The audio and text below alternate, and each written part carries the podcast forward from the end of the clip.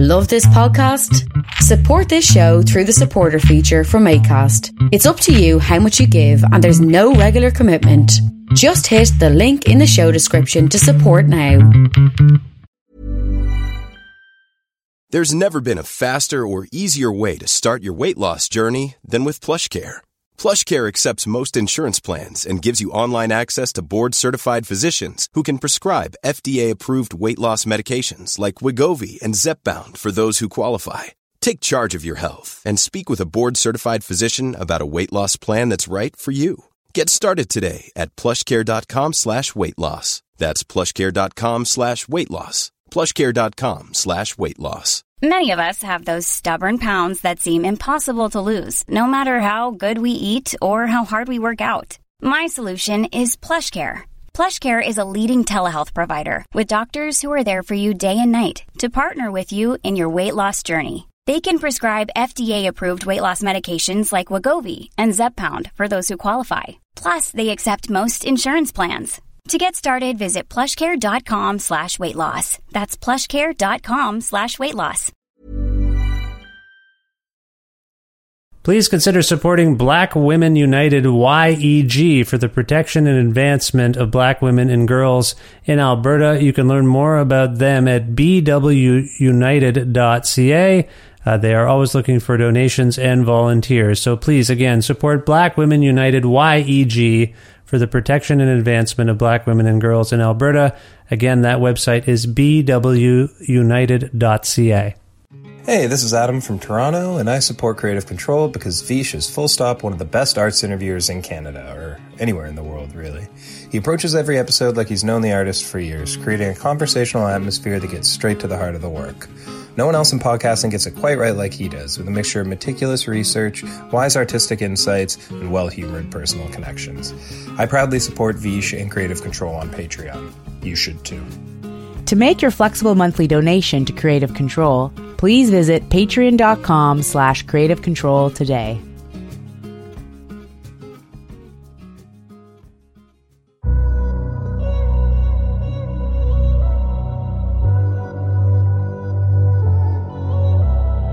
Dion got that sauce. Haviah Mighty is an award winning and multi talented hip hop artist based in Brampton, Ontario. Prolific and gifted as a storyteller, singer, rapper, producer, and songwriter, Mighty won the 2019 Polaris Music Prize for her album 13th Floor. The award netted her a substantial cash prize and ostensibly earned her Album of the Year honors by Canadian music critics. In her first major statement since 13th Floor, Mighty returns with a brilliant new mixtape called Stock Exchange, which is available everywhere on November 12th, 2021. As such, Haviah returns to this show to discuss her recent yet purposely vague disclosures about her personal health issues and current state of mind, modern medicine and our collective relationship with nutrition, social media and social pressure, the story behind the making of Stock Exchange and her artistic evolution, future plans, and much more. A part of the Entertainment One network with the support of listeners like you who follow and subscribe to this podcast and spread the word about it and make flexible monthly donations at patreon.com slash creative control with additional support from Blackbird Music, a wonderful record store with locations in Edmonton and Calgary, Alberta, and friendly staff who will happily help you with your orders. Uh, hard to find titles, new releases, whatever it is you're looking for, you can learn more about Blackbird at their website, blackbird.ca, plus in kind support from Pizza Trocadero, The Bookshelf, and Planet Bean Coffee in Guelph, Ontario, and Granddad's Donuts in Hamilton, Ontario. This is the 649th episode of Creative Control featuring the fearless and thoughtful Haviah Mighty with your host, me, Vish Khanna. Prince, turn it up. I level up dirty, the first thing to know. She see me work on my vertical growth. She see my journey and hurting for dough. She looked me up, said she heard of me before. She found a vibe that she listened to. Make her dance with no top in the living room. She a fan and she watch all my interviews. Now she hang by the bar when I'm in the room. Man, I make myself way too accessible. I'm just hugging the fan, won't let go of my hand. And she say that I'm way too incredible. I can see that she making it sexual. Initially, I'm going for it. She fired the combo flowing, and I know she admired me. Little did I know that Shorty was trying me. Asked if I'm open to privacy. Hi, Haviah. How you doing? Not too bad, not too bad. How are you? I'm well. It's nice to speak to you uh, again. First of all, where in the world are you? I'm in Brampton. Oh, Brampton. You know, that's the last time you and I had a long chat. Remember, we went to some little cafe or Second something. cup, yeah, yeah, I do. I recall. that was fun. I enjoyed that, and uh, uh, you're hanging in there. I thought maybe you might have uh, moved on from Brampton, but you're holding it down still. I'm holding it down still. You know, I'm definitely working on moving on, whether it's Brampton or somewhere else. I don't know, but you know, definitely, definitely saving for some property. Yeah. Would you consider the United States of America, or would you want to stay in Canada? Mm, I thought about that. Interestingly enough, I kind of like started really feeling like, okay, like the house is gonna happen right before uh, the pandemic. That was in February when I was in LA, and I was kind of thinking about the idea of what would it be like to live here. But with the pandemic and so much unpredictability, it's kind of like just really uncertain. So I feel like I'll still be saving for a few years, and by the time I decide, hopefully the uncertainty that that we're kind of experiencing, we see a little bit more clarity, and it will help me discern, you know, where would be a good place to. Yeah, I don't know right now if the states is a is a viable option. I know, you know, No. with everything, and then also just like currency differences and stuff, taxes that Canadians would have to pay. Like it's it's a lot. I think it also Yeah. depends on where my career goes. Yeah. Well, it seems to be uh, on the uh, come up always. It's always ascending, I guess, is what I mean there. It's uh, you're doing well. So Thank you. sky's the limit, I'm sure. Now, normally when I ask someone how it's going, it's pretty like perfunctory, you know, small talk, and people talk about what's going on. Uh, I should address the fact that you recently revealed that you've been enduring some some health concerns, and I feel horrible about this. And I also don't want to pry in a and present anything that you don't want to present in a public forum. But I also want to ask how you're doing, really, and uh, uh, yeah, what's I don't yeah, you know what I'm you know what I'm saying. I don't want to be awkward and be like, what's happening, but how are you doing generally? yeah generally i would say i am i'm recovering you know i'm i'm getting to a place where i'm starting to feel a little bit more like myself i will still have some setbacks for a month a month and a half. You know leading into 2022 i'm hoping you know i'll have my strength back. I won't have like certain treatments that i'm like kind of like aiding on.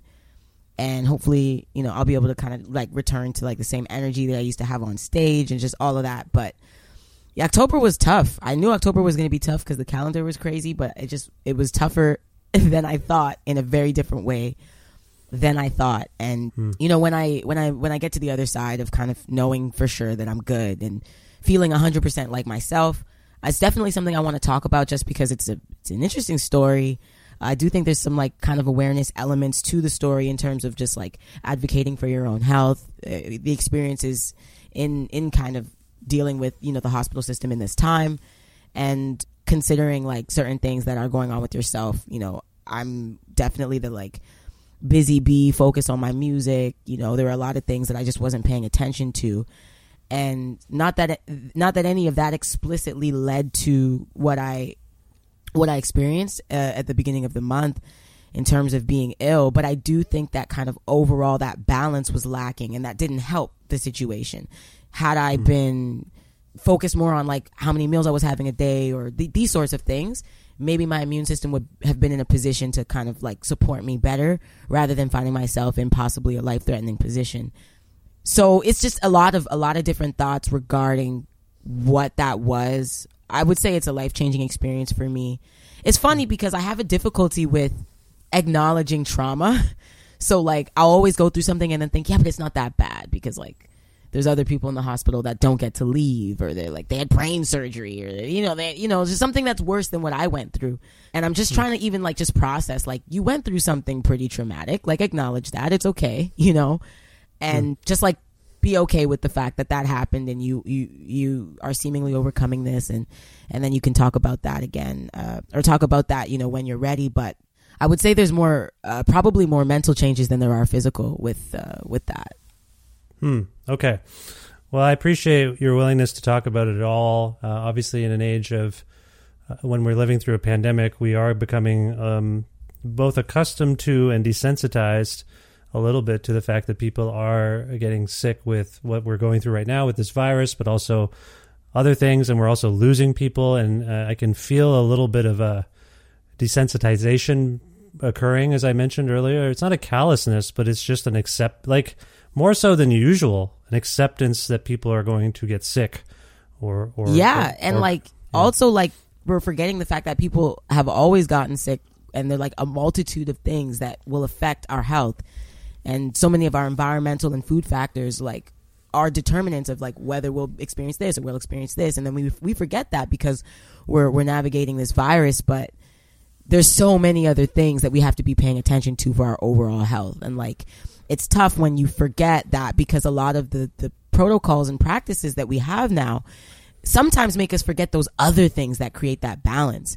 I was like uh disheartened to hear when i was in wales actually when i when i first felt ill before i had to leave london we were in wales and we were we had a taxi driver and he was explaining to us that like the wales hospitals would no longer take their cancer patients and he he was driving all the cancer patients to london and like they had to they had to undergo like this like ridiculous four hour commute there and then another four hour commute back to do like aggressive like chemotherapy type stuff like because the hospitals would not accommodate them. I just found that so flabbergasting. I was like wow like we not only are we as the individuals like forgetting but also the healthcare system is not as equipped to deal with the things that we've been navigating now because it's like well there's this new thing so we have to like pivot and prioritize that and then it leaves people that have existing ailments or new ailments that are not that kind of like not a priority, you know, which was something that I even experienced when I was at the hospital too. Hmm. I would say not specific to COVID, but just like not being a priority. So is this just a lot of different things that I think we have to pay attention to. And in order to be happy and, and, and healthy and do the things that we love to do, we have to be an advocate for not only our own health, but like what our bodies want and, you know, the things that we positively respond to so that, you know, we don't find ourselves in a position where we're relying on people that might not know your history to, to, to, to help you or save you or figure you out. You know what I mean? Yeah, absolutely. I mean, since we've uh, last encountered one another, uh, I, what I've lived in, I had lived in Ontario my entire life, Mhm. uh, but since uh, in January, you know, at the end of December, uh, basically early January of twenty, uh, sorry, end of December twenty nineteen, we flew to Alberta and we had uh, packed up our house in Guelph, and now we, my wife and I and my family live in Edmonton. Oh, wow. And so that, yeah, it's a big change. It's uh, it's weird. And being in Alberta, as you might know if you follow the news, as we're speaking over the past few weeks, uh, it's very common to hear stories of Albertans being airlifted to Ontario for treatments uh, for COVID or I think other things, and people from Saskatchewan being flown to Ontario. Us having to get help from uh, medical teams from Newfoundland because this province made decisions that, to your point, made it ill equipped to deal with this new thing, uh, which, as you mentioned, pushed people people with other things had to were kind of pushed to the side. Triage, they call it, I guess. Yeah, yeah, yeah. Um, so I, I think what you're talking about is is happening uh, across the country, and I think it's been a real shock to westernized nations uh, and people in them. Well, for some of them, it's been a shock. For probably for people like I, I'm going to guess you and me, we probably could have seen this coming just because we. I, I, I think you and I and other people think critically and see things for what they are.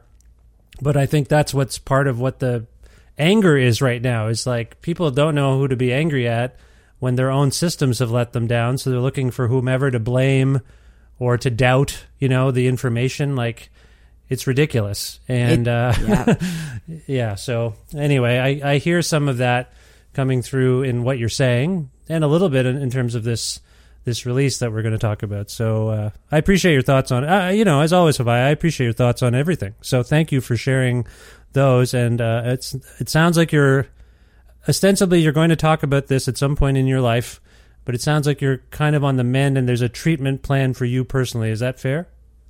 Yeah, I'm definitely on the mend. You know, it's it's interesting because you you know, there's so many opinions that I have with regards to like what my treatment would have been like if I didn't advocate for myself. But I'm also in a mm-hmm. position where had I not gone to the hospital when I did, had they not made the determinants that they did, we don't I, I don't know what position I would be in. So on one hand, I'm very very grateful for, you know, healthcare and the fact that I'm not in mi- millions of dollars of debt to deal with this issue, but at the same time with COVID and then not- not even like even beyond COVID, like there's a lot of outdated practice. There's a lot of like unfair practice, you know, within the hospitals. Like I like I have doctors and nurses telling me, yeah, like it should it's outdated or this has been difficult for us or we're trying our best for you and this, there's a system that we're, we can't get beyond. That has nothing to do with COVID and it's uh it's also affecting people's healthcare here. So it's like while we are equipped to deal with certain things, we're we're really equipped to deal with like acute care and kind of like, oh, there's an issue, like let's solve like this issue that you're having right now. But then we have like a really big problem when it comes to like why you have an issue or like how we we can prevent that issue or like finding ways to like treat this issue that won't cause other issues and then on top of it now you have covid so it's a lot it's very conflicting you know all these emotions that i'm feeling but definitely on the mend definitely on treatment definitely like a good uh i don't know if prognosis is the word but like a good feeling towards feeling like I'll be back to who I am without any like long term ailments, which is Yeah. which is I'm lucky, definitely. I'm definitely lucky that I got to the hospital when I did. You know, I was in the UK and I cut a trip short and interestingly enough, like just the week prior I was talking about learning to say no because I just I like to say yes to a lot of things. I feel like I'm in a really lucky position to do what I do and sometimes it's just like how dare you not make the time for this thing or this thing. But I was feeling overwhelmed and overworked before getting sick. It was probably the start of getting sick and I remember saying like out loud to my team like I need to learn to say no. And saying no to like a couple of things was like largely probably what saved me, you know? Like if I had played that second show on that day that I was having that fever, like it's just certain things could have really gone really really left really fast and so it's uh it's a lot to think about. Um but yeah, it's something that I definitely like once I'm in the clear and once I'm like not on treatment, like I'm I, I really want to open up and talk about this.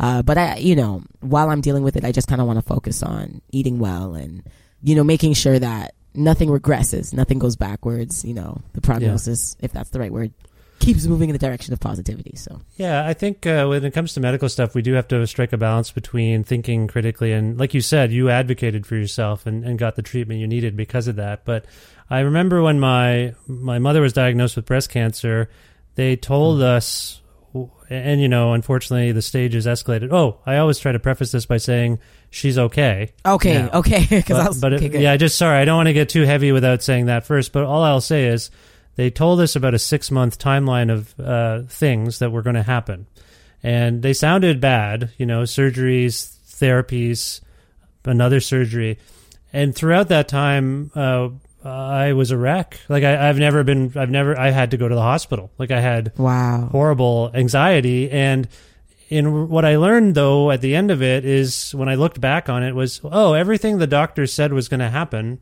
happened. I mean obviously with cancer things can go sideways so I think I was right to be concerned the whole time but I also probably didn't need to stress myself out so much that I ended up myself in the hospital Right. uh, with with issues. So all I'm getting at there is, as a critical thinker, you do have, I think, a, a little bit of doubt when an authority figure tells you something. Mhm. Uh, whether it's a hospital administrator or a doctor, you want to you you do want to advocate for yourself and your family. But I also think since the pandemic has started, we've seen the extreme uh, version of questioning science, and so Yep. all I all I want to say before we leave this is, did you have that those sort of conflicts? Like, I don't think they're telling me the whole truth here, or did you learn to once you kind of advocated for yourself and we're you know that was received as okay, all right, we get it, you need this, and we're going to help you. Once that happened, however it did, were you able to relax a little and trust the doctors in terms of what they were saying? Yeah, I mean, I think in my case, there were elements of it that were cut and dry. We see this, this is in your blood, this is blah, blah, blah, like this is Yeah. cut and dry, but there was a lot, there is actually a lot about my issue that is not cut and dry. Like, nobody knows why I got sick. I, th- th- there were terms that were used of like, you're just, you're just unlucky.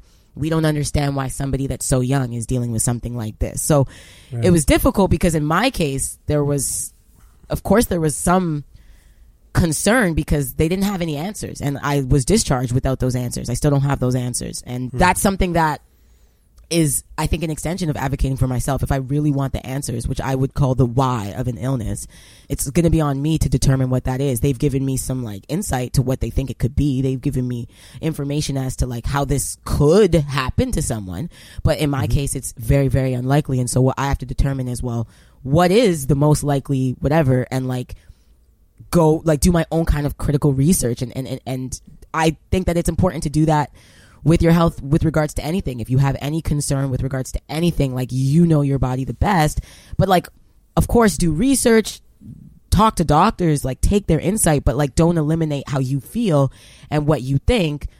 Also don't try to like determine things that like maybe you don't have the expertise to know, but like for for for a lot of us, it's us who have to determine because if I don't know why and we only know the what, what they've treated is the what. You know, by this time in December, you should be okay and off treatment. Okay. But like, we, if we don't know the why, like how, like mm. I could just end right back where I am right now in a potentially fatal position. And that's, that's disheartening for me to hear that I'm being discharged and you don't know. But at the end of the day, the why sometimes could be like 10, 15, 20 years of like what your life's history was. They're not taking the time to do that. Like Yeah. in and out, in and out. And like what you realize when you're in that situation, I'm sure like I'm so glad that your mother is okay, but with you know, with what you're dealing with, sometimes you have to think about like well, how did how could I have gotten exposed to this? Like, not they won't necessarily say, "Well, this is how you got cancer." They can't tell you necessarily this is how you got it, but like maybe if you take the time to like, okay, break down like the like these are the risk factors, these are the things I've done over the last ten to fifteen years. This is the likelihood of like sometimes that's just, that's on you to do. Um, and so in my case, uh, yeah, like I would say like what they were clear about, they were clear about, and the doctors were kind of able to give me like here's why we know and here's what we need to test and here's we want to make sure it's not an adverse effect and here would be long-term issue and so that's why we're doing this procedure to make sure that this blood vessel blah blah blah blah like that sort of stuff. I felt pretty clear on that. They were very clear on that but then there was a there's a large aspect of this which is like why are you even dealing with this that even they don't know and it's another reminder as well that doctors don't necessarily know everything. They can give you like risk factors and they can tell you like maybe it was this and maybe it was this, but like maybe I'll never know or maybe I'll do the research and I'll find the answer myself. But again, that is still the advocacy for self that is so required. And like, I think we live in a time right now where like, where there's a lot of divide between opinions of like, oh, you're not a scientist, you can't advocate for your like you or you don't necessarily know enough to advocate for yourself. And while that may be true, like I just think it's it's very important that like regardless of whatever issue that we're dealing with, like we we do still need to pay attention to like how did I feel last week? What did I eat? What did I, you know what I mean? Like that, like we cannot lose sight of that because I've seen and heard a lot of issues where people have gone to the hospital and because they were not equipped to advocate for themselves or they didn't have a family member to do so or whatever, like it cost them their life. And it was maybe simply delays, testing delays. And it's like, well, with all these delays now, it's like now things have progressed. Like in my case, I had to advocate for like, we're not going to continue to delay these tests because somebody is more important because you're still telling me that these are life threatening things. And if I don't get these tests, I, I might end up in a position where now I'm actually the person that, that is the emergency. Like we're not going to wait hmm. until that. And so like, I really kind of had to put my foot down and like, kind of like take some steps that increased my treatment quality overnight.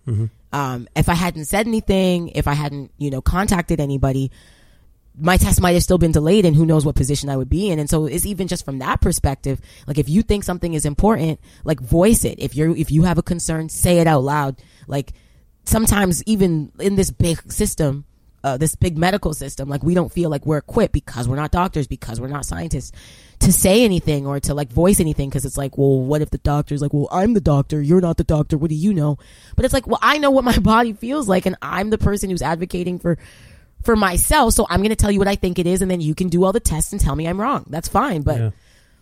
you know, so yeah, like it's something I could go on and on and on and on about, but you know, I want to do it in a kind of a more like what would I like to what would I like to convey sort of way when I do when I talk about Yeah. it. Right now my thoughts are kind of all over the place and that's kind of why I'm not talking about it yet because it's just like a bunch of ideas, a bunch of unrefined Well, I- ideas, you know, but Yeah, yeah. Well, I appreciate all the candor you've exhibited here. So don't. I appreciate it, and I, I and I will say one thing that it might be a quick thing, but it could lead to just your reaction. I don't know where it could lead, but I'll say it, and I'll I'll try to put it succinctly because it's fascinating to me that when we get sick, when you got sick, or when my mother got sick, we immediately tried to go to why it might have happened, and my mother worked in a, a medical lab uh, for her entire career, chemistry and whatnot. You know, uh, she was a chemist, and so y your mind starts to go to that. But then I also think we tend to look and quasi blame ourselves when the inexplicable happens to our bodies. When the truth is, the why could, and I'm not trying to be doom and gloom about this. The why could be everything the environment. Yep. Generally, like when people talk about climate change, they think, oh, floods, rain, snow, extreme temperatures, but that's not the only issue. When people talk about the foods we eat, like I mm. was, as you, you and I are speaking, we're very close to Halloween having just happened. And I had this thought, like these portions, you know how you kind of make fun of Halloween candy portions a little bit? You're like, this is ridiculous. like my kids went out and they brought back, uh, we're here in Edmonton now, everything's bigger. Everything's bigger than really? Guelph. Well, you get they got five, six, seven full sized candy bars. People at various houses just full coffee crisp, full whatever. My daughter got a can of Pepsi, like a full 355 milliliter can of Pepsi, and I was like, first That's of all, wild. that's heavy, and and thankfully she didn't open it as soon as she got home because it would have exploded from all the jostling around in the treat bag, you know, just being shaken. But anyway, my point is like the sugar the sodium. I Yep. bought some uh, brioche bread for my family the other day, and my son was like, "Papa, this is good, but don't buy this again. It's too it's too much." I'm like, "What do you mean?" I look at the ingredients. Two slices of this bread had 18% of your recommended daily sodium intake. Two slices. Wow. So all all I'm getting at when you say the why, it is people tend to look at themselves and their behavior, and sometimes I think that's because there's a certain blame game aspect to smoking, drinking, you know, vices. You know, of course you're going to get sick. You did this to your body. But what I'm trying to get at, and I don't know if this makes you feel better at all, because it is a little doom and gloomy. What we're learning is it can ha- anything can happen to anyone, and it's a, a often the result of our collective behavior. You know, Yeah, the way we 100%. the way we just accept that. Okay, I'm going to buy. And I did this the other day. I'm going to buy the sugar cereal. I'm going to buy the big candy bar. I'm going to have a soda can, soda pop. You know, like we do this to ourselves, but it's also been kind of. I'll tell you, when my mother was ill, that I read this book called Radical Remission, and it changed my whole life because it was just case studies after case studies of people uh, fighting terminal diagnoses by just completely altering the way they consume li- like uh, consume foods, like cutting sugar and dairy out, and uh, just like when they're sad, just watching comedies, not dwelling on the negative. They have these remarkable remission stories because of this, and you realize like we have a lot more control over ourselves uh, and how we consume things, literally, like what we put in our body, but also what we buy, and that's going to potentially impact the whole world. Sorry, this was a rant, and I'm sorry, Haviah, but I just feel like it was germane to the conversation. So I just want to say, don't blame yourself. I hope you don't blame yourself. It doesn't sound like you do. Uh, and I, I, I have full faith that you're going to overcome this. Uh, I don't know what it is, but I hope that's the case. So thank you for listening to my TED Talk. I, I hope it was helpful. I, I, I just want to say in regards to your TED talk that I like I I thoroughly agree. Like I thoroughly agree, and I think what's difficult, it's a difficult pill for us to swallow. That sometimes the ailments that we that we suffer from are are our own habits, behaviors, or environment that we were kind of not paying attention to over years and years and years. And like radical remission, I wrote that down. I definitely want to look into that. I was do, I was watching all the TED talks in the hospital, trying to stay positive, trying to understand Yeah. Like what could this be what could that be or like just unrelated health things of like how to eat better how to like restore like your gut flora and your your your, your, your microfiber biome and like these sorts of things Yeah. and yeah. what i realized is that yeah we we intake a lot of lethal lethal things like over Yeah. years and years and years and then of course it's it's it could magnify in a million different ways um, all these different ailments that we have sometimes is just the things that we have such easy access to that is just so terrible for us. And then on top of it, if we knew that, would we make different decisions? Some people would, some people just absolutely wouldn't. And like, it, it it creates this thing of like wanting to care for yourself a lot more, but like also realizing that you can't tell everybody like to care for themselves more. Like looking at people's grocery store like options and being like, oh my gosh, they shouldn't be buying that much meat, or oh my gosh, they shouldn't be buying that. That's so much sugar. I want to say something, and then realizing this is your own journey. You can't, you can't, Yeah, I know. I you know. But it's it's I yeah, I think more than ever, like you know, I'm, I want to follow all the kind of like health nut TikTok pages and like just like really pay attention to the the people that are kind of saying the things. Like I, I'm, I've been a vegetarian my whole life. And I'm not healthy. Yeah. Like I'm not a healthy vegetarian. It's very easy to be an unhealthy vegetarian, and I'm like I'm that person. And like just a side note, like I was like d- determined that I was pre-diabetic during this day, which had nothing to do with what I was dealing with, right? So it was like on top of everything, mm, you mm. eat too much sugar, which I could have, I should have known, or pre pre diabetic, I guess you could say. And so it's just like, in addition to like what you're dealing with, like you're just overall like not making good decisions. Like you need to change. Like you think this well, candy when you bar. when you judge someone's grocery cart, which we probably all do a little bit, what I think you're also thinking to yourself is, I I w- I don't judge this person. I wish the thing that they had access to wasn't on the market. Like that's kind of where Yes. my mind goes. Like Yeah. the thing that they're buying, they may not know it's bad for them or they might not care. But that's fine. Like whatever, you're right. Everyone's journey is their own. But the evil part is it's even available. And when you read Yeah. about when you read about cancer cells feeding off sugar the most, and that's what sustains them. And sorry, this is stuff I read in that book. Then you start to be like, well, fuck, there's sugar in everything. There's salt in everything. So, like, literally, like, you can't get away from it. Like, you wouldn't think a piece of toast, even dry toast, you'd be like, ah, you know, I'm not putting anything on this. It's not that rich. Then you look at the thing, you're like, geez, like, what the hell? This is just supposed to be a piece of, it's a processed piece of bread. So you kind of know that, but you're also like, I didn't realize it was this process. You know what I mean? Anyway, sorry. No, of course, because I'm brioche a- bread I'm- is supposed not to a be doctor. healthy. At least I thought. Well, it's rich. It's it looks like when you the one I bought when you when you you know take a slice out, it looks like it's already buttered. It's like got a Oh. yellow glint to it. Anyway, listen. I I hope this was a helpful and fruitful conversation. That's the other kicker, by the way. I love fruit. Lots of sugar and fruit. Like Right. you can't hardly you can't hardly win. The things Yep. they told us to eat. Your parents, my parents, were like, have a glass of milk. You know, I eat a banana every day, and it's probably not the best thing for me. Even even though there's lots of great things in it. I don't know. I'm not a nutritionist or a doctor. I've been to them, and I do my best. I'm not. But anyway, we can talk about this more if you want at some point, uh, maybe offline, so to speak. But Yeah, um, sure. I want to be respectful of your time and this release. And and I just again, I just want to say I'm I'm happy to talk to you, and I'm happy you're able to uh, speak to what's going on uh, in some way. And I wish you the best. I just want to say that. Um, you. But I want to. You're, you're welcome. I want to get into stock exchange.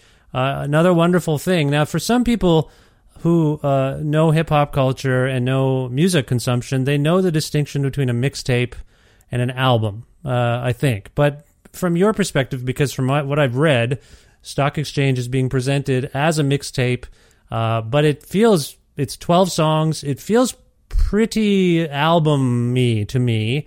What is the distinction for you between a mixtape and an album in terms of Stock Exchange? Yeah, in the hip hop world, I think like the distinction between a mixtape and an album at one time was like the number of tracks. But like now we see that more with EP versus album, like an extended press, like five to seven songs versus like an album, which is more than that. Um, In hip hop, and I would say in my case as well, I think the difference between a mixtape and an album is the intention behind the body of work.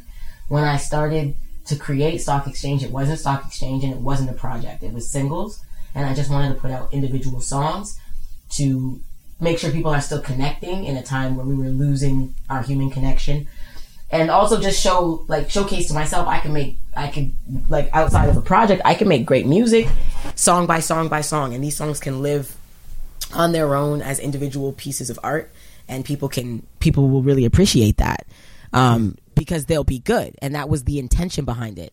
And the only reason it became a project was because the anti-theme of the project which was writing songs that like have nothing to do with e- each other and are th- not thematically connected I started to feel like there was a theme between each song being released and and and how I was perceiving myself as well as the asset like after release. So post release, like the same emotion I would I would experience every month. Every month I was releasing a song. And every month after releasing the song, two, two, two weeks after releasing the song, I would feel either validated or defeated based on like the amount of comments, the amount of engagement, the amount of streams and likes and shares and all these different like digital stats and analytics that like don't define you based on your art or you as a person. But I found that with each release, because of the way things were changing, all of the validation came from like basically online. People that have never met you or people that maybe met you before like you weren't able to perform these records in front of people to have them connect with it in a different way. Um, and it was like it was damaging to it was damaging but like also like enlightening because i had to i had to learn that i was feeling these damaging emotions towards self and feeling like i'm only as good as the thing i've put out in order to differentiate oh the value of myself is not tied to the last thing that i've put out. And that's why stock exchange the title uh, felt like such a parallel with what with, with what it was that I was experiencing because it was interesting as well in a time of clubhouse and all these you know cryptocurrency and everybody talking about you know kind of like different ways to like manage your money. Like just the stock market was something that I was thinking about. And the parallel for me between like the records I was putting out and the value of each song and what the stock exchange represents is kind of like a perceived value based on people's investment in something, in a stock, in a bond, in an asset. And I, I felt like every song I put out almost felt like a stock I was putting out that then was valued this high or this low based on how many streams and how many comments and, and, and, and basically all of these digital things that represent a lot of what your value is on a business platform or a public facing entity, but represents nothing at all about what your value is as a human. And it was really interesting toggling that line. You know, I was maybe four or five releases deep before I started to recognize this parallel emotion that I kept feeling and feeling like, wow, that is the theme amongst these records. It's not the theme, it's not the song idea or the topic like 13th Floor was. And that's why that was an album to me because I went into that process with a different intention.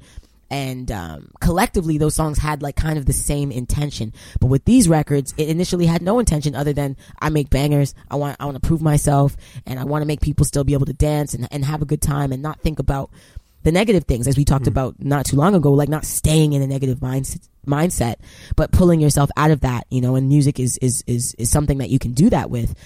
But that parallel became very apparent to me with each release. And, you know, that hasn't left even as I'm putting out the 11th and, and, and on November 12th, putting out the final song and putting out the, the project itself. That feeling hasn't left. Each thing that you put out even when it's not a song and it's like a piece of content you created for an entity or a piece of content you created for your own platform, like how well it does really becomes or consumes you and becomes like almost a part of like how you see yourself for the next two or three days. And yeah. it's really interesting how important those stats and that data is, but like also how not important it is and learning how to toggle that line of, it's important in this facet of my life, but it does, it means nothing in this facet of my life. And that was really what I had to learn through this process of creating this music. And so stock exchange, a lot of these topics you'll see like is self validation, self worth, really like championing self, bragging about self, like a lot of these emotions where 13th floor was kind of talking about things that are disheartening and kind of overcoming that in order to be able to champion self. Now stock exchange is talking about actually doing that. And that was what I learned to do over the last two years the most is really value myself and not allow like something I've created to validate me or also not allow like digital outer perception to be validating of self. I'm not on the stock exchange. I'm not on the stock market. Like I'm a person. Uh, but when you're a person that's a musician that's marketing yourself, you become a commodity as well. Mm. And so it's really important to like learn to kind of toggle that line to like retain your mental health and like even with kind of like the health thing that I was going through, it was really difficult for me to like remember, like, you know, you're, you're still a commodity that's valued, but like you're also like you could die if you don't value self and completely di- like differentiate yourself from those thoughts. And I think I was better at doing that in October because of the last two years of learning and processing and, and, and valuing self from different places, from more concrete places than the fleeting opinions of people through the internet who do or don't like your song you know so that's kind of what Stock Exchange came out of. That's how it existed. And I call it a mixtape because of just the original intention. It was never intended to be an album. Uh, the resources behind it, it was never, we were never plotting to prepare an album. And so it's, it's really a collection of songs that mean something. And that to me is what a mixtape is. It's just a collection of songs that, that kind of mean something. And an album can be that too. But for me, it, it I don't classify it an album because of what the original thought process was going into it. It's weird. A mixtape can be whatever you want it to be these days, it seems.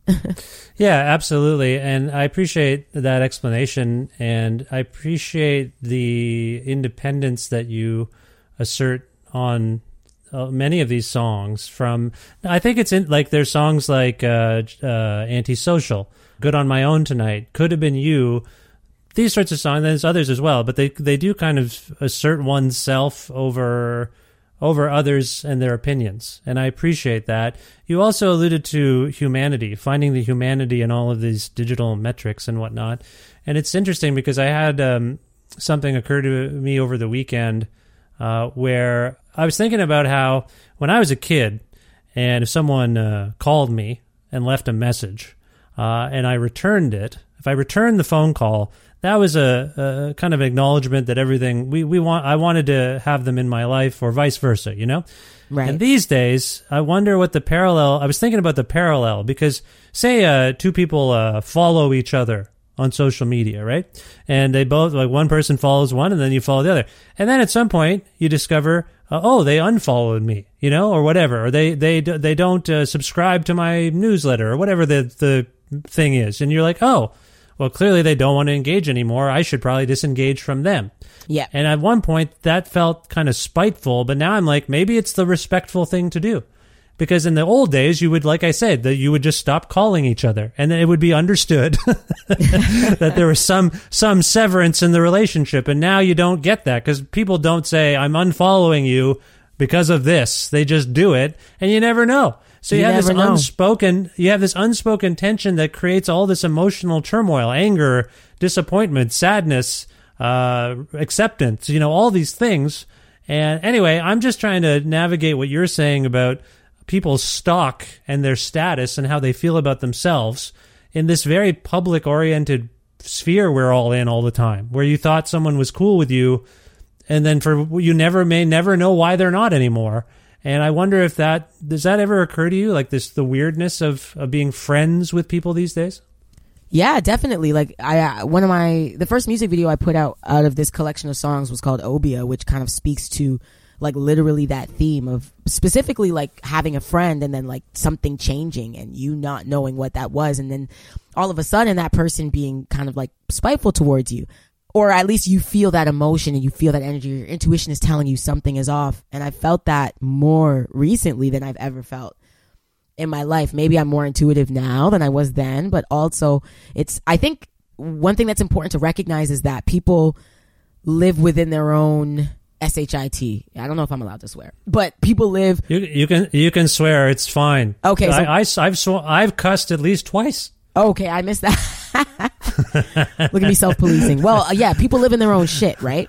And yeah. a lot of times people can't get out of their own head long enough to know why it is that they're behaving the way that they are towards you.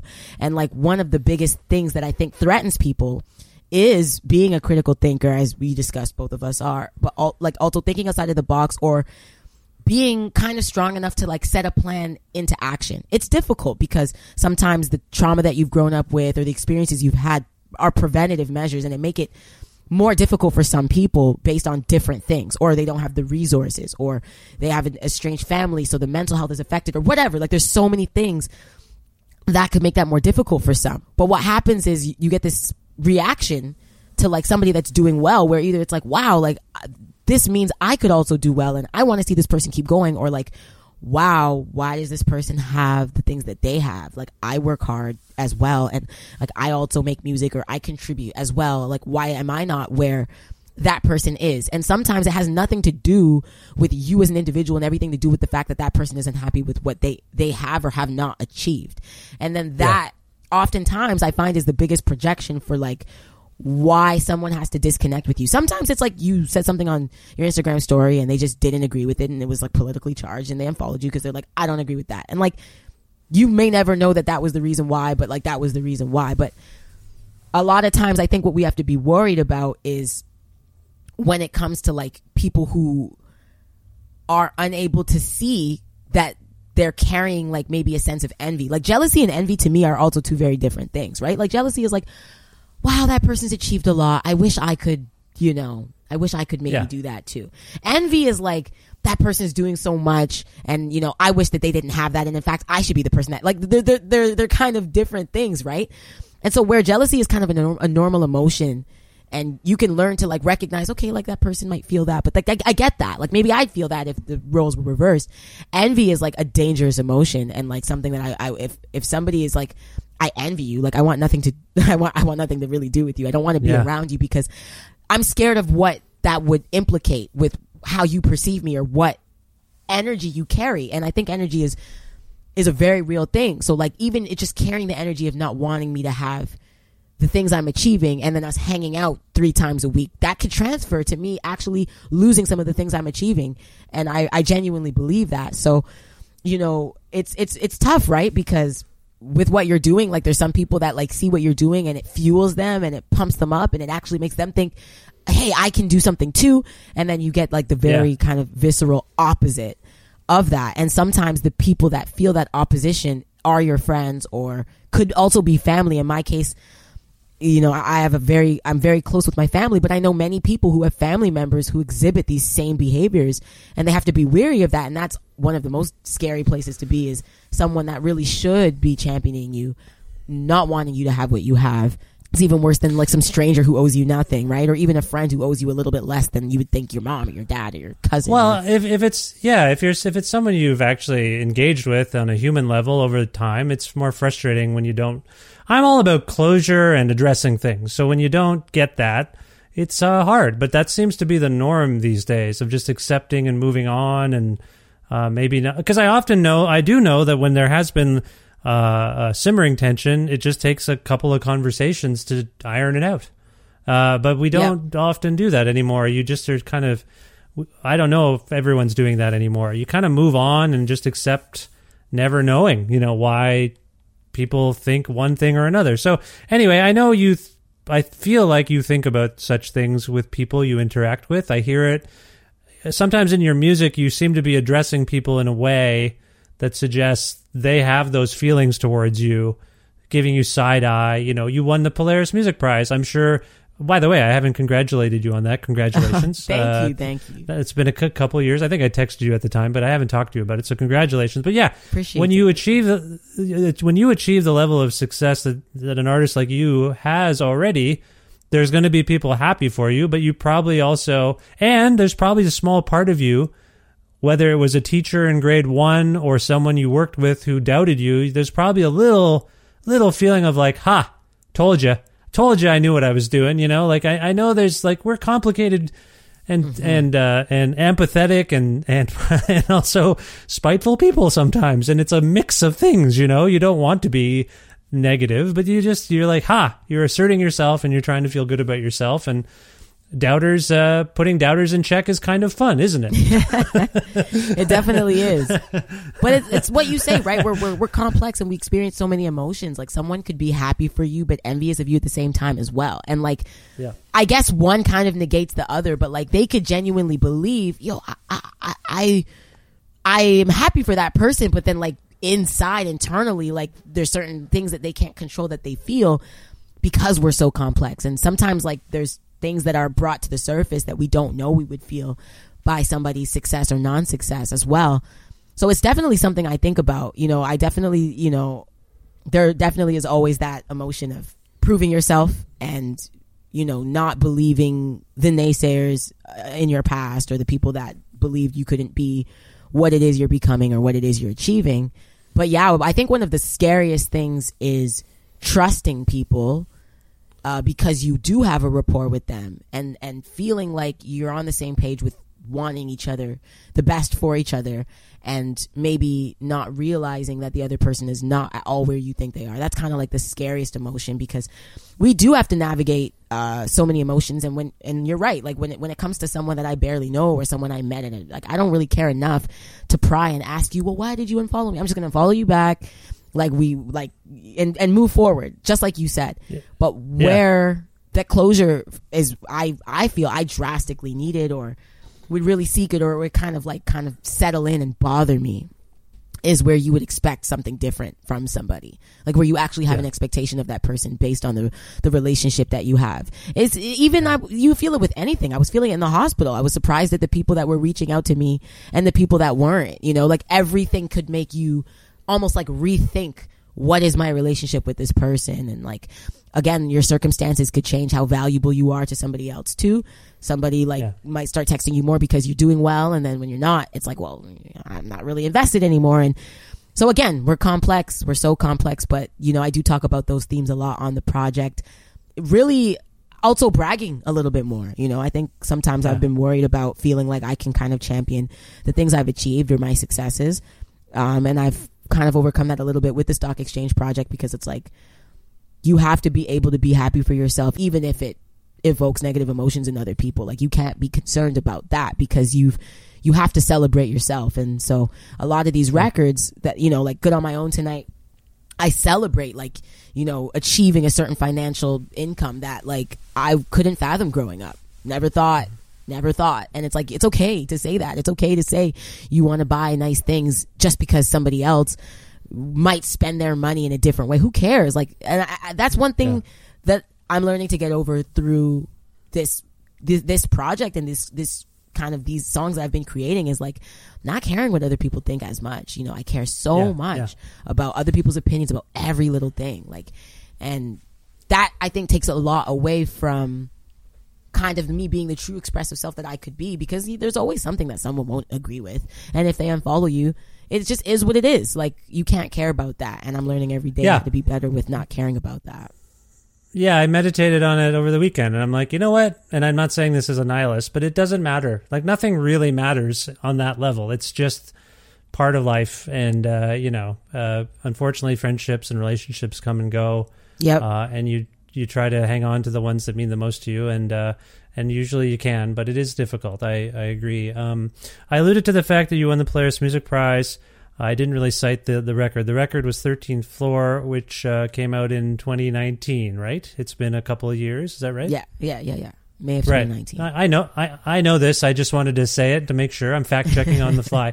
One one question I wondered about in a general sense is uh, evolution for you artistically between that release, which uh, again lauded across this country and around the world as uh, a, a real artistic achievement. This is, uh, I, I guess, I'm wondering about uh, your relationship to the production on uh, Stock Exchange. You have many more guests on this release as as you might on a mixtape than you did on 13th Floor, which was was an album or designated as such. Also, uh, a number of guests. But anyway, my question is, from your own perception, and if you can be objective, because I hear it in some of the rapping, I hear you upping your game uh, as an MC. But can you speak to the production and also other ways you feel like you've evolved uh, in, in a positive way with Stock Exchange compared to 13th Floor? Yeah, I mean, like 13th Floor was a good project. It's a very good project. I'm very proud of it. And as a body of work and with what it represents, like it's it's really powerful. Stock Exchange, of course, is more of a mixtape. It's not meant to have the same type of impact. That said, it does have uh, a very like kind of cultural impact in terms of like what we're going through right now. And I hope people will kind of remember that.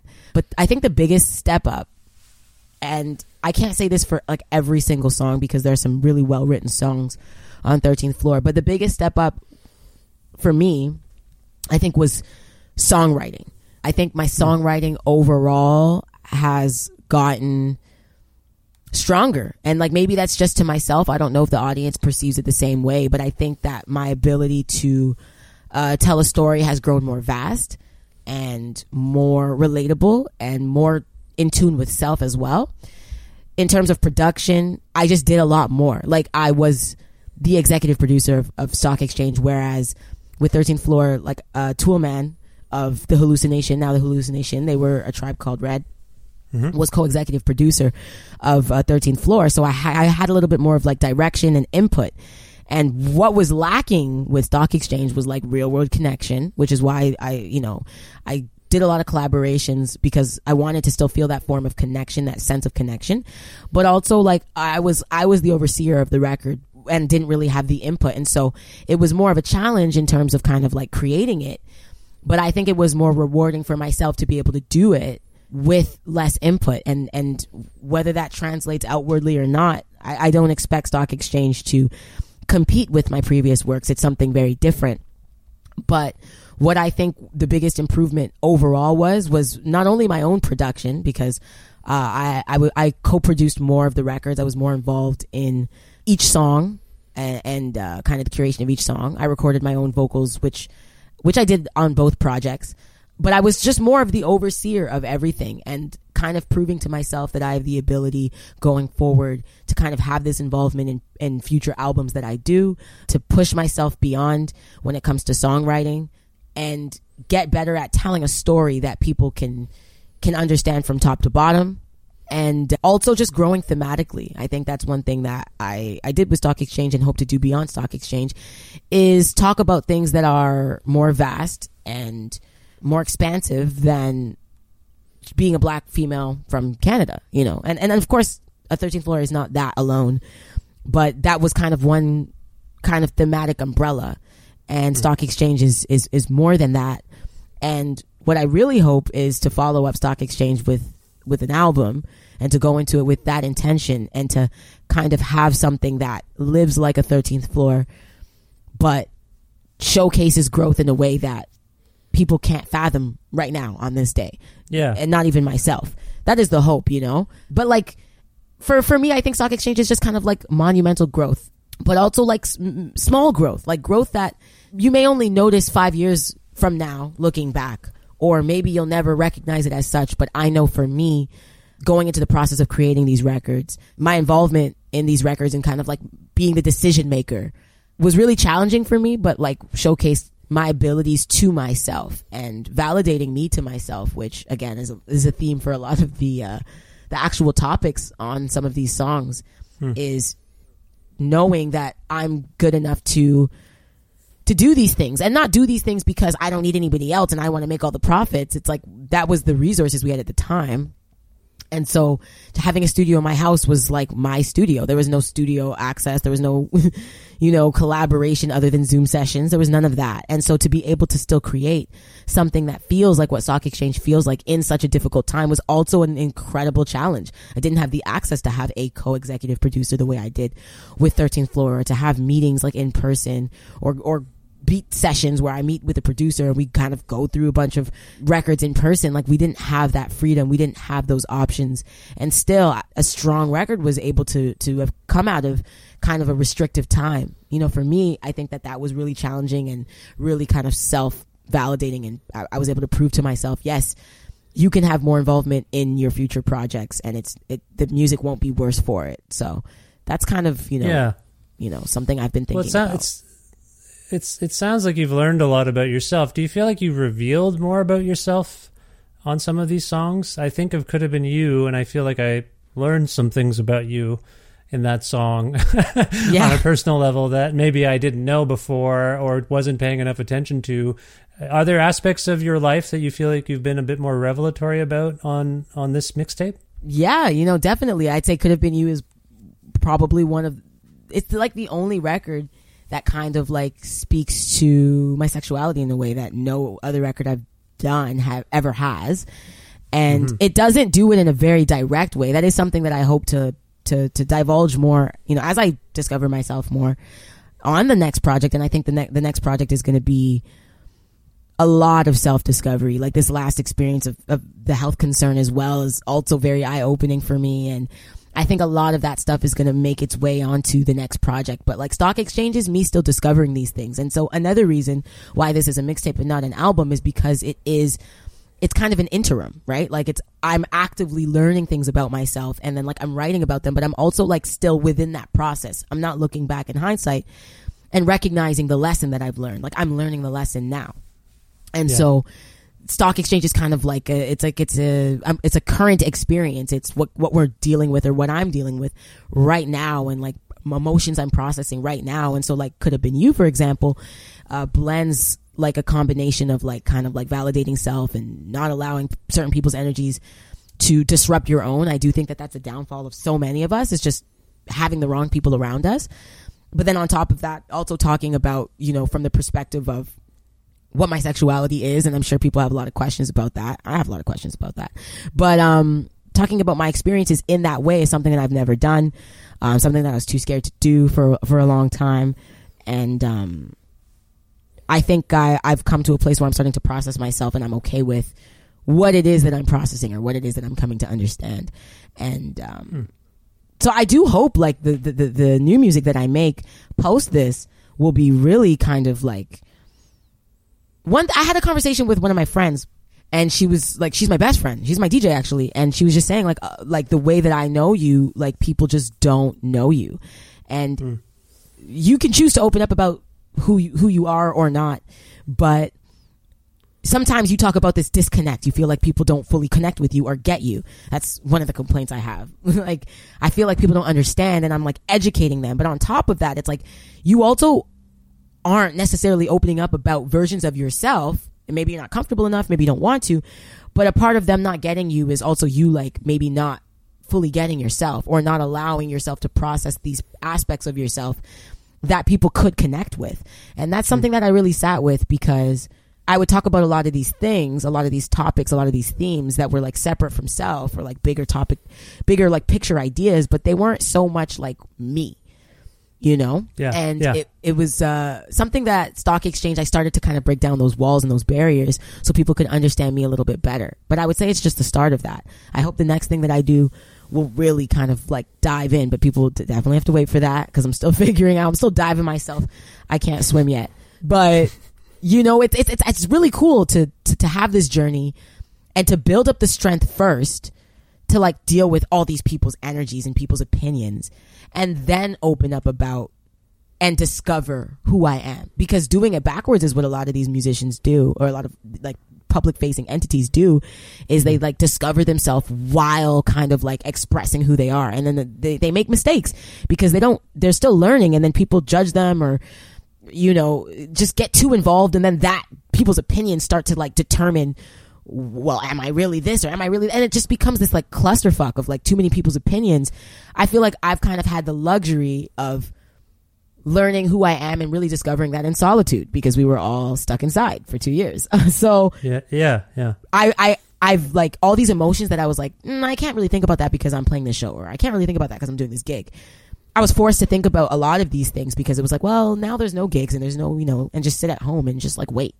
And it's like, okay, well, while I'm waiting and twiddling my thumbs, like, well, what do I actually like to eat and who do I actually want to date and what do I actually like all of these things. I actually had the time to think about it without outer opinion. And so like now, uh, I'm uh, of course like an outward spoken like you know share my experiences type of individual and that's the career path I've chosen so you know if that changes it sucks for me because this is the career path I've chosen and there is a bit of an expectation for that. But I that's kind of who I am and how I am. And to feel like I don't have to to recognize that I was not like coming to terms with certain versions of myself and then also to feel like I can do that publicly is uh, really again it's really self-validating and it's uh, that expressiveness that I've been having it just is has the opportunity to expand so much more. So you know I'm really looking forward to doing that through the music more. You know there's certain things that it, when it comes to a health scare like I'll do an IGTV or I'll video a video and I'll talk about that. I'm not gonna Yeah. talk about you know so i was admitted and then I, like i'm not gonna write a song about that experience but the emotions that i'll get from that experience will work its way into many songs. And the emotions i get from the experience of self-discovery will also work its way into many songs and and and nobody is more excited than me for what could come next because i know that i can't fathom what it will be like i know that i don't know right now what it could be because i'm still like in the current of self discovery and I'm and, and things are still happening to me that are changing what that means to me every day. So hmm. it's just hmm. a it's an exciting place to be. It's nerve wracking for sure to be kind of a public entity and deal with these things. But I also think I've kind of built a little bit of a callus of caring so much what people think over the last few years as well, which will hopefully assist me in kind of sharing these things and just only allowing in the energy that is good to kind of transcend. Yeah. Well, I mean, that was beautifully said. And for what it's worth, I find personally, I find your candor, your fearlessness, your talent, like it's very, you're a very inspiring person, Haviah, for me. So Oh, I know I'm not you. alone. So, so thank you for, for sharing all of this and this new record, uh, new mixtape, I should say, is fantastic. Uh, you alluded to the fact that you hope to make a, an album.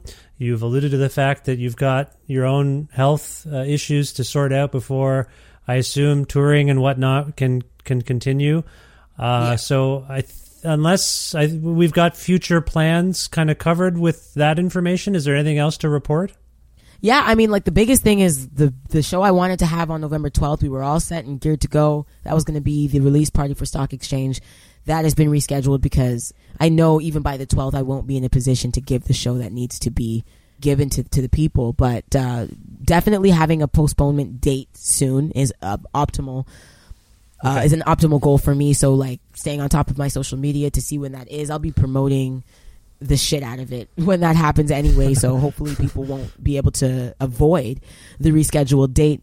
But other than that, Stock Exchange is still coming out November the 12th. I will be putting out the final record, uh, the final, uh, the final song off of the record, uh, on that day as well. I have some initiatives that I'm excited to launch that I think will be things I can focus on after, uh, Stock Exchange comes out, which will hopefully be assisting people for the holidays, but also like kind of like it's something I've been thinking about for a while, uh, in terms of just like giving back. So that's an initiative I want to roll out that will won't require me to be too physical, and and uh, I'm excited to kind of uh, tap into other communities outside of specifically just musicians, and um, do it in a way where hopefully I can be of assistance. And uh, on top of that, we're also looking to do some giveaways. Just as an artist looking to help people stay engaged uh, i'm writing new music. I'm staying really active even in my inactivity. And um, i'm excited to say that uh, i think 2022 is going to be uh, i think it's going to be incredible. I think that there's just so much that i took from this year and the last two years but but 2021 was a was a tough one. And it was uh, really mentally shifting uh, and expansive. And um, i think that there's a lot that i learned.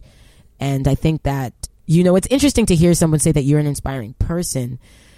Like my existence, you know, it's, it's, it's, it's a, it's, it's, I understand what, what you're saying and I've definitely heard it so many times, but it's also odd because it's like, like, like it's just kind of who I am, but at the same time, there's a lot of people that who they are, like, and how they express that version of themselves inspires others. There's so many people that inspire me. And so to know that I am possibly that for many others is a really you know it's something that i don't take lightly and it's something that you know i'm really grateful for to occupy that space and so what i want to do with that space i know it's it's it's it's expansive but i don't know what those specifics are and so that this next year of discovery through new music and through self like i just i i literally can't wait. I just want to make sure i'm at optimal health while i do it. And um I think uh, great things are to come for for for me musically and me as an individual. And I'm trying to just stay in a very positive space and not lose sight of what my optimal optimal optimal goal is which is to make good music that people can connect with and that they enjoy listening to like above all else that's the goal. And so I hope through all this you know this depth and like health scares and learning my sexuality and all these different things really in the end i hope it still constitutes to just people being able to receive new wonderful music that i've made and it have them feel like their day is going better after listening to that song or feel like i, I want to listen to this 10 times back to back and that makes me feel better. Like that's really the goal at the end of the day. All this political whatever like all this activism yes like i love to talk about these things but i'm a musician first hmm. and audibly i want people to be able to connect. So that's what i'm hoping that this this next couple years will do. I'm excited for what that's going to look like because I, I feel like i'm an audience member of my own journey right now. Hmm. And it's it's just exciting to be in that space to like not have a clue what's next but to know that you're also kind of like the one that's directing the horse you know Well, I will say just quickly that to to maybe quickly clarify my comments about you as a person in terms of you being an inspiration. For me, it's not simply informed by uh, your, the records you make, the music you make, the, this conversation. It's informed by our previous conversation too. I kind of know where you came from in terms of being in Toronto, being in Brampton, like all of it to me. And people can go back to that episode or read up on Haviah to figure that out, I guess. But your trajectory is inspiring to me. You you have silenced doubters and had to for a good chunk of your life, and I I appreciate that. Is all I'm getting at, and I find it. And right now, your doubter, your main doubter, sounds like it's in your body, and uh, and and and I have a feeling that it doesn't know what it's in for. So all this to say, I just wanted to clarify that. Now, uh, you mentioned a few promotional things. Uh, as we're speaking, uh, this record's going to be out uh, this week, later this week, in a few days. So uh, people can look out for that on November 12th. You mentioned your social media. Where would you like to point people uh, to learn more about this record and you beyond?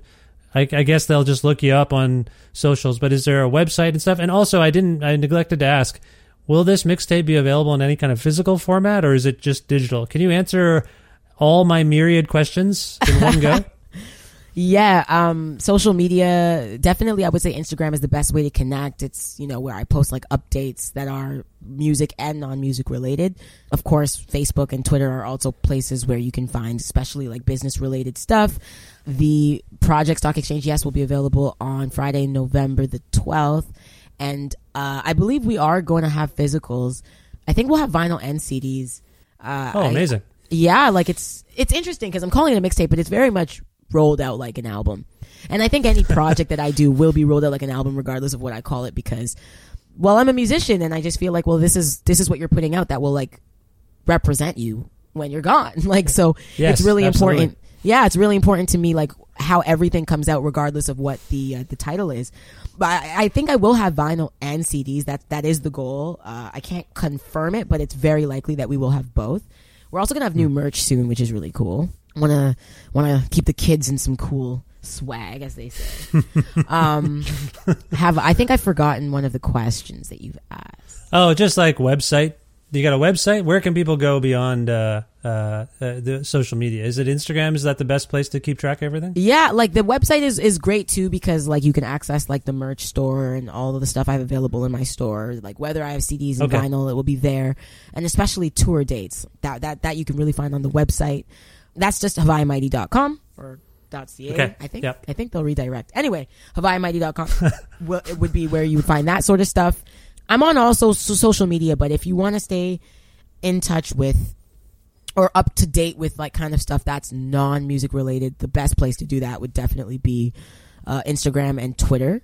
Um, Twitter mm-hmm. with certain like thoughts, and then Instagram with definitely like kind of like story posts. And I've been a little uh, elusive recently because you know it's very personal dealing with a health thing, and you don't want people knowing every step of every little thing you you've gone through. So I haven't been posting as often uh, over the last couple of weeks, but uh, you can just tell by the sound of my voice. I can tell by the sound of my voice that I'm getting back to that version of myself that you know can kind of connect in the ways I used to, and I'm excited to kind of have that come back around and do that and feel strong enough to do that, healthy enough to do that. I revamped my room over the last three days, my space, and it's like it's incredible. I feel like I've bought a new house even though we're still saving for that. So it's like really good to to to feel like okay, I can kind of reconnect in a in a safe way that is that is balanced. I will eat my breakfast first and then, you know, it's a lot of like adulting yeah. that I'm trying to implement into my life now, which is I'm talking about it like it's so interesting, but like I know for so many people it's like, wow, okay, like you ate you ate like a balanced breakfast. That's like not that exciting. But for me, it's like as a 28 year old, it's so exciting. Like this is the point of your life where it's like you either figure this out or you don't. And it's like, okay, I had like a really serious situation that led to me figuring out like a balance I couldn't figure out prior. To me, like that's yeah. super exciting. Like that's like indicative of like where I could, how long I could be on this earth. So I don't know, yeah. really interesting stuff. But um, no, it is. Don't get it twisted. It is. It's very important as it, when you there are people in your age group and below and above who don't do that. So don't. It's important to talk about it. And I think, given your platform, it's important to discuss it. So when you're ready to to discuss it, and not. I know what you're saying. You don't want to sound preachy about it, about something that might be boring. But also, welcome to adulting. That's all it is. It's just I learned a thing. Like I told you, I read a book that might help you, and that's what we do. We try to help each other. So with Yeah. resources. So I think it's important. Now, before we wrap up, I'd like to uh, go out on a song, if possible, from Stock Exchange. And if that is possible, I wonder, can you select the song and tell us why it came to mind? Yeah, you know, uh, the song I think I want us to select from Stock Exchange is Protest. And the reason that I would like to select Protest is because I feel like it was one of the more impactful songs. It probably gives people the energy of 13th Floor um, because it, it, it kind of comes from that overarching theme of like unfair treatment. Um, but really, I also feel like there's a beautiful video that supports it that really tells a story in a, a non-violent way. You know, you don't have to watch kind of triggering images to kind of like receive the intel. But on top of that, I think that it's something that we don't talk about as much now. Like the conversations change so rapidly in kind of like this mainstream like world and like what is important or prioritized. Like it changes so rapidly. And so in 2020, the summer of 2020, talking about protesting and actually attending protests and, and speaking out against things was kind of like all the rave. And now, like, it's still happening. I think that there's still been like really positive things left behind where people are using their Instagram stories and their social media platforms to like talk about things more and share things more. And uh, that's something that I think is really important. Hopefully, is leading to like uncomfortable conversations that will hopefully lead to change. Uh, but protest is kind of like one of those moments in time where I think we can forget about what happened that year in that time of that year and like move on to something else and it's not a topic that i think that we should be moving on from um, i think it's still really important to to recognize that we kind of have this tension between certain communities and particularly law enforcement and like I don't forget it anytime I'm driving on the road and I see a cop. I know like I feel that exact same emotion every single time. And so like this is a conversation that we need to keep having. Uh, I feel like it's a really powerful song that that hopefully allows people that maybe haven't understood prior to like understand why something like protesting is valuable to certain certain communities and groups and why like the unfairness plagues certain people to a certain degree. Because for a lot of people it's like well what do you experience? I know i've been told so many times like you're you're living in canada. You don't know what racism is. Like racism doesn't exist here.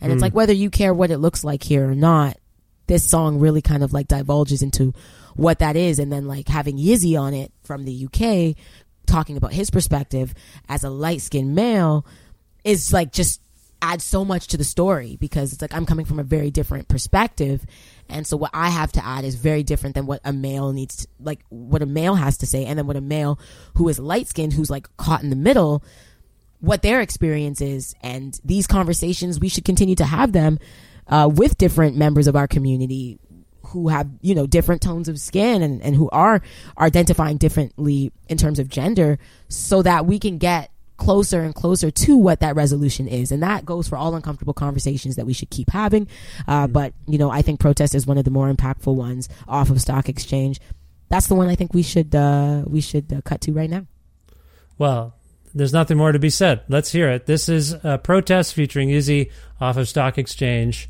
by Haviah Mighty. Uh, Haviah, always an honor and a pleasure to speak with you, and I care about you a lot. So I hope you uh, feel better soon, and that we talk again soon. And best of luck with everything in the future. thank you so much i really appreciate that and and this conversation we have great conversations that i will say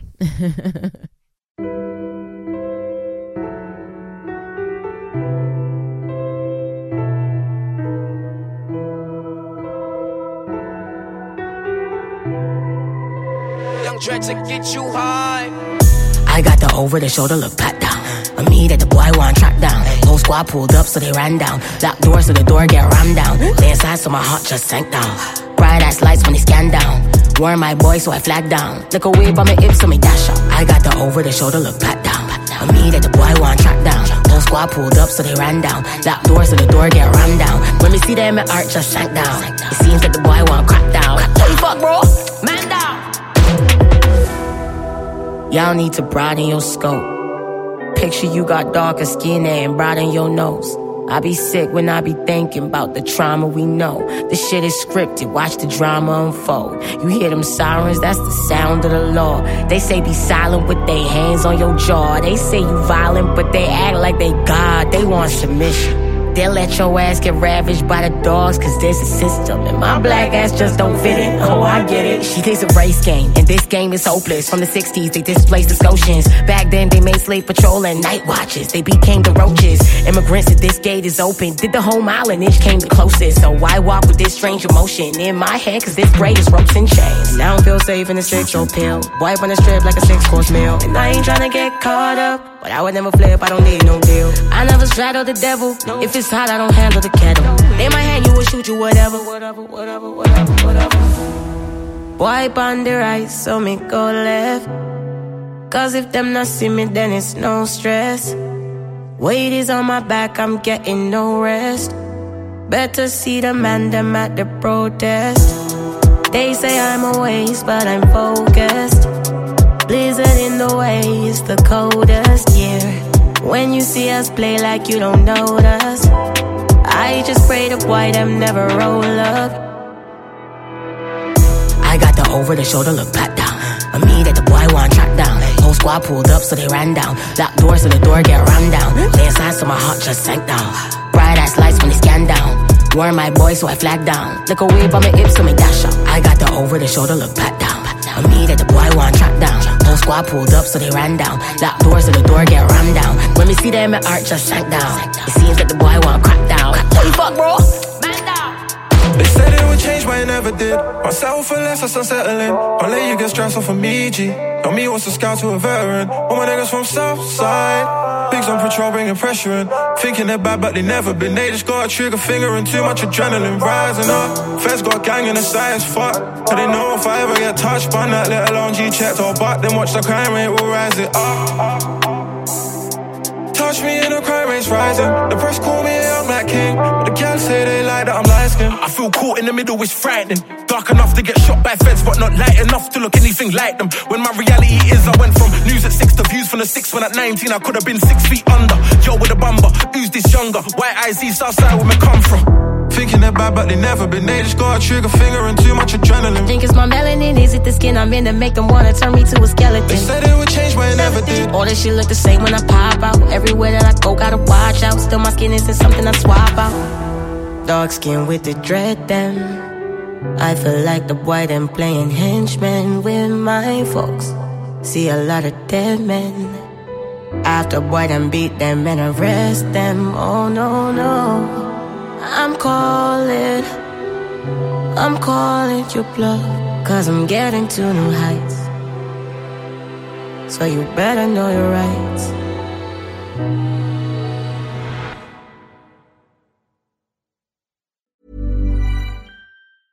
Many of us have those stubborn pounds that seem impossible to lose, no matter how good we eat or how hard we work out. My solution is PlushCare. PlushCare is a leading telehealth provider with doctors who are there for you day and night to partner with you in your weight loss journey. They can prescribe FDA-approved weight loss medications like Wegovy and Zepbound for those who qualify. Plus, they accept most insurance plans. To get started, visit plushcare.com slash weight loss. That's plushcare.com slash weight loss. Want to teach your kids financial literacy, but not sure where to start? Greenlight can help. With Greenlight, parents can keep an eye on kids' spending and saving, while kids and teens use a card of their own to build money confidence. As a parent, you can send instant money transfers, set up chores, automate allowance, and more. It's a convenient way to run your household, customized to your family's needs, and the easy way to raise financially smart kids. Get started with Greenlight today and get your first month free at greenlight.com slash ACAST.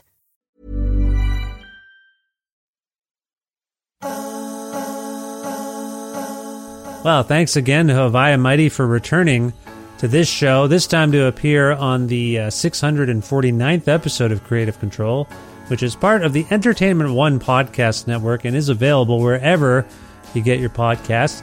If you can't find an episode that you're looking for on any of your uh, podcast platforms there, or if you want to learn more about me and sign up for my monthly newsletter, please visit my website, vishkhanna.com. You can like Creative Control on Facebook. You can follow the show on Twitter at Vish Creative, or you can follow me directly on Twitter and on Instagram at VishKhanna. Also, please visit patreon.com slash creative control to make a flexible monthly donation to sustain this podcast. $6 or more a month grants you access to exclusive content. And uh, oh, uh, if you're interested in receiving a Creative Control t shirt, just message me on Patreon and I'll get you one while supplies last. I just want to quickly say that, you know, your support for the show financially is. Uh, it's a nice little uh, it's obviously a nice boost financially but it's also just a show support generally if you like the show you know the show is available for free everywhere but if you enjoy the show and you want to support me and my endeavors and uh, and encourage the show to continue I, I would if you can go to patreon.com slash creative control and again whatever you want a dollar two dollars three dollars five dollars i missed a number there but whatever you want uh, it's flexible. Uh, It's you can change it whenever you like. Again, patreon.com slash creative control to show your support uh, for this otherwise free uh, product for you. I hope you enjoyed. Anyway, uh, what was I going to say there? Oh yeah, thanks again to the fine Alberta record retailer Blackbird Music, which you can learn more about and place special orders at uh, via their website blackbird.ca. Also, want to thank Pizza Trocadero, the Bookshelf, and Planet Bean Coffee in Guelph, Ontario, and Grandad Donuts in Hamilton, Ontario, for their in-kind support for this show. Uh, hopefully, you're looking at a podcast description that has links to all of the aforementioned things with websites, and you can click on them and check out these businesses and my businesses or whatever I just said, and uh, you know, support them. Thank you. Speaking of support, thanks to Jim Guthrie for letting me use some music of his on the show. He's a dear old friend of mine. You can learn more about Jim at his website, jimguthrie.org. And finally, thank you for listening to this episode with the uh, very uh, brave and thoughtful Haviah Mighty. I hope she uh, is doing okay as we're speaking, uh, as I'm speaking to you now. It's been a, about a week or so since we spoke, and I uh, was troubled to hear that she was struggling, but she also doesn't sound like she's struggling. So hopefully that's continuing. Check out her new mixtape, Stock Exchange. And yeah, thanks for listening to this episode, and consider subscribing to the podcast and telling your friends about it and helping spread the word about it, following it, subscribing to it. That all helps. And uh, otherwise, yeah, thanks so much again. I will talk to you soon. Bye for now.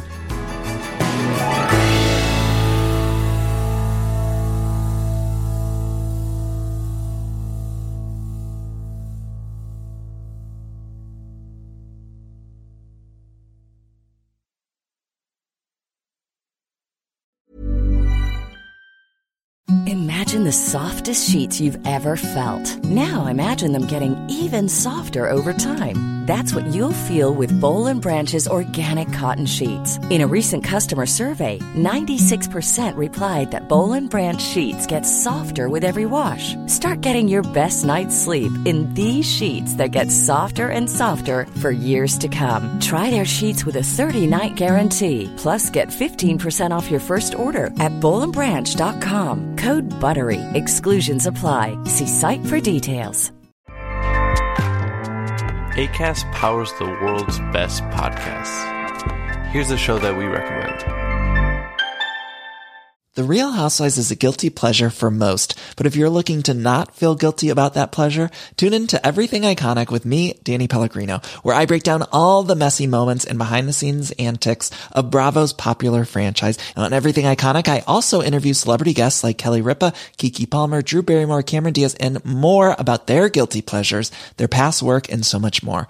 So if you're pop culture obsessed and find yourself watching way too much reality TV like me, tune in to Everything Iconic with Danny Pellegrino wherever you listen to podcasts. ACAST helps creators launch, grow, and monetize their podcasts everywhere. ACAST.com.